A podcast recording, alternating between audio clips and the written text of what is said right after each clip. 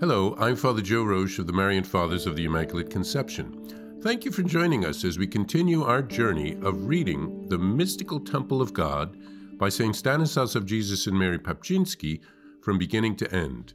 Today we take up from where we left off, beginning with chapter 11, part 1, pages 611 through 613. Chapter 11 The Preacher of the Mystical Temple, part 1. Who is the ordinary preacher of our temple, so fiery that he is never dull, so severe that he never flatters, so attentive that he at once indicates and exposes our greatest and smallest defects, shows those which are to be corrected, and thunders against those which are to be avoided. It is the conscience that fills this duty of the preacher within us, watchful not dissembling. I would not know what caused Cain to change the expression of his face after his sacrifice had been despised by God, so that God himself had to ask him, Why is your countenance fallen? That's from Genesis chapter 4, verse 6. I would not know, I say, the reason for this had not the very wise Ambrose, after a wise investigation, revealed it to me in these words Cain became gloomy because he realized in his own conscience that his sacrifice was not found good by God. God did not look with favor on the offering of Cain, and behold, suddenly the suitable and most excellent preacher cries out, What did you do? Why were your gifts not accepted? Did you perhaps offer them with a vicious intention? For that reason, you did not render God favorable to you, but rather you made him hostile. What did you do?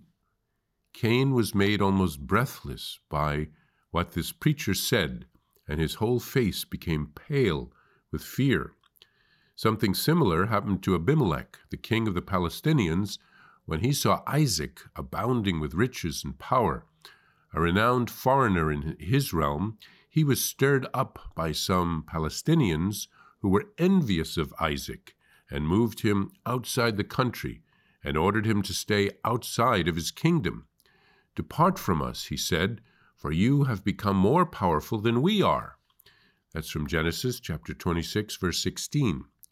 Yet a little later, when Isaac was living in Beersheba and was not less powerful than in Palestine, Abimelech went up to him with two other friends and said, we propose that there be a sworn agreement between our two sides, between you and us. Let us make a pact with you. You shall not act unkindly toward us.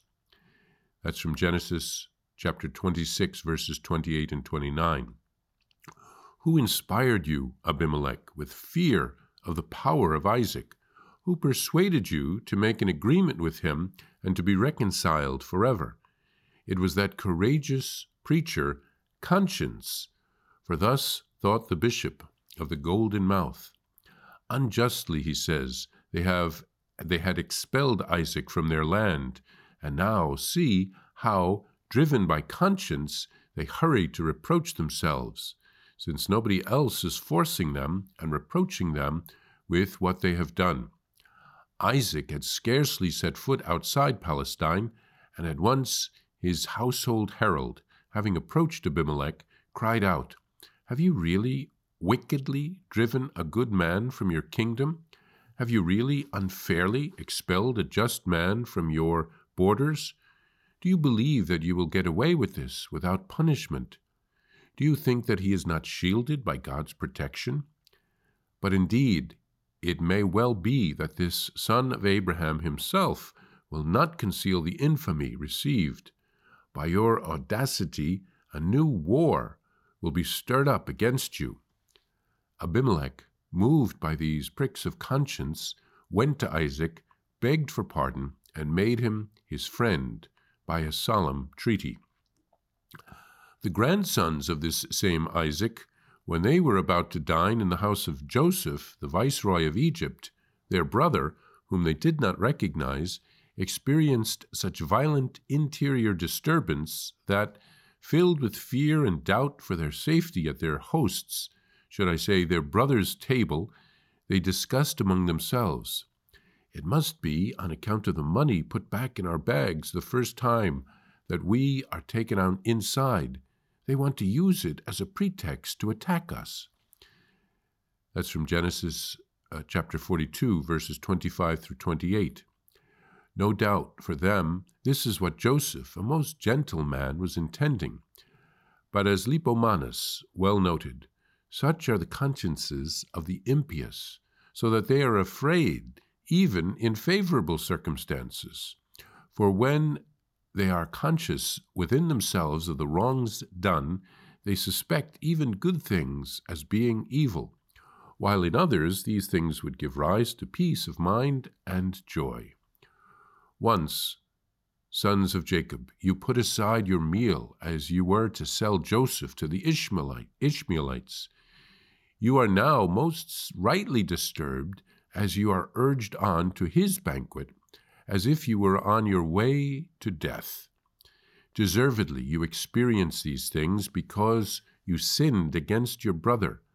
Does not conscience, your advocate, impress this upon you? St. Stanislaus teaches us in this chapter that our conscience is the preacher in the mystical temple.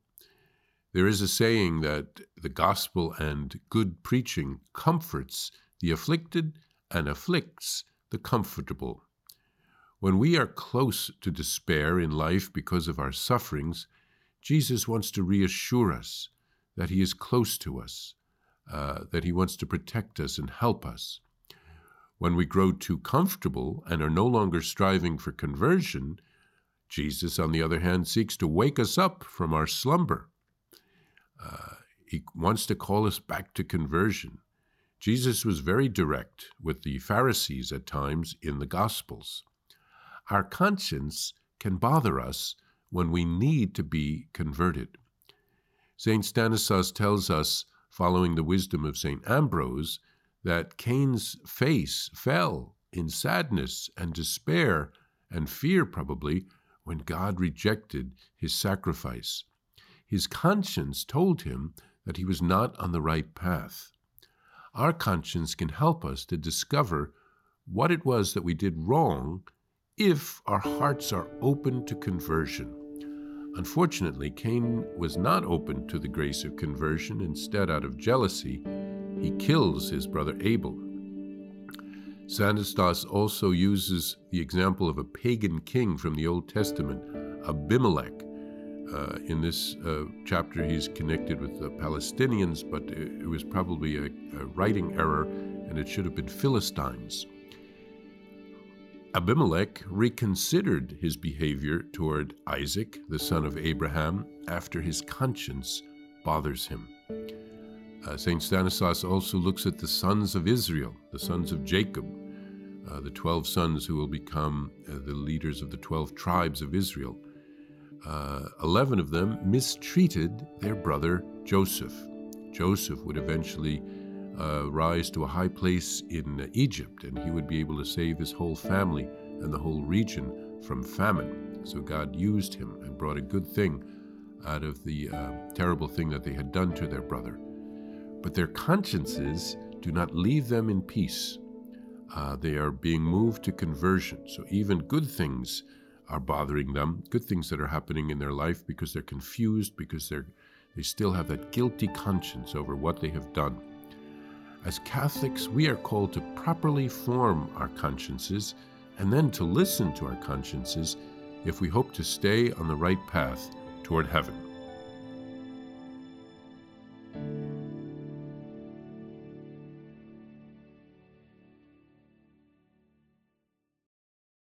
Please follow or subscribe to this podcast to receive the latest episodes and updates. If you have been blessed by this podcast, I invite you to leave a review. Reviews greatly improve our podcast ranking and will help spread this podcast to other people throughout the world. Thank you. I invite you to listen to more shows brought to you by the Marian Fathers of the Immaculate Conception. Join us daily for enriching spiritual content, which will help you on your journey with Jesus Christ. Simply visit divinemercyplus.org for a complete list of our shows.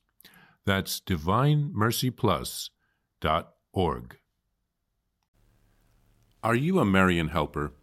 Join our Spiritual Benefit Society and start sharing in the graces of all the daily masses, prayers, and good works of Marian priests and brothers all over the world. Sign up is free and easy. Simply visit micprayers.org. That's micprayers.org. Thank you, and God bless you.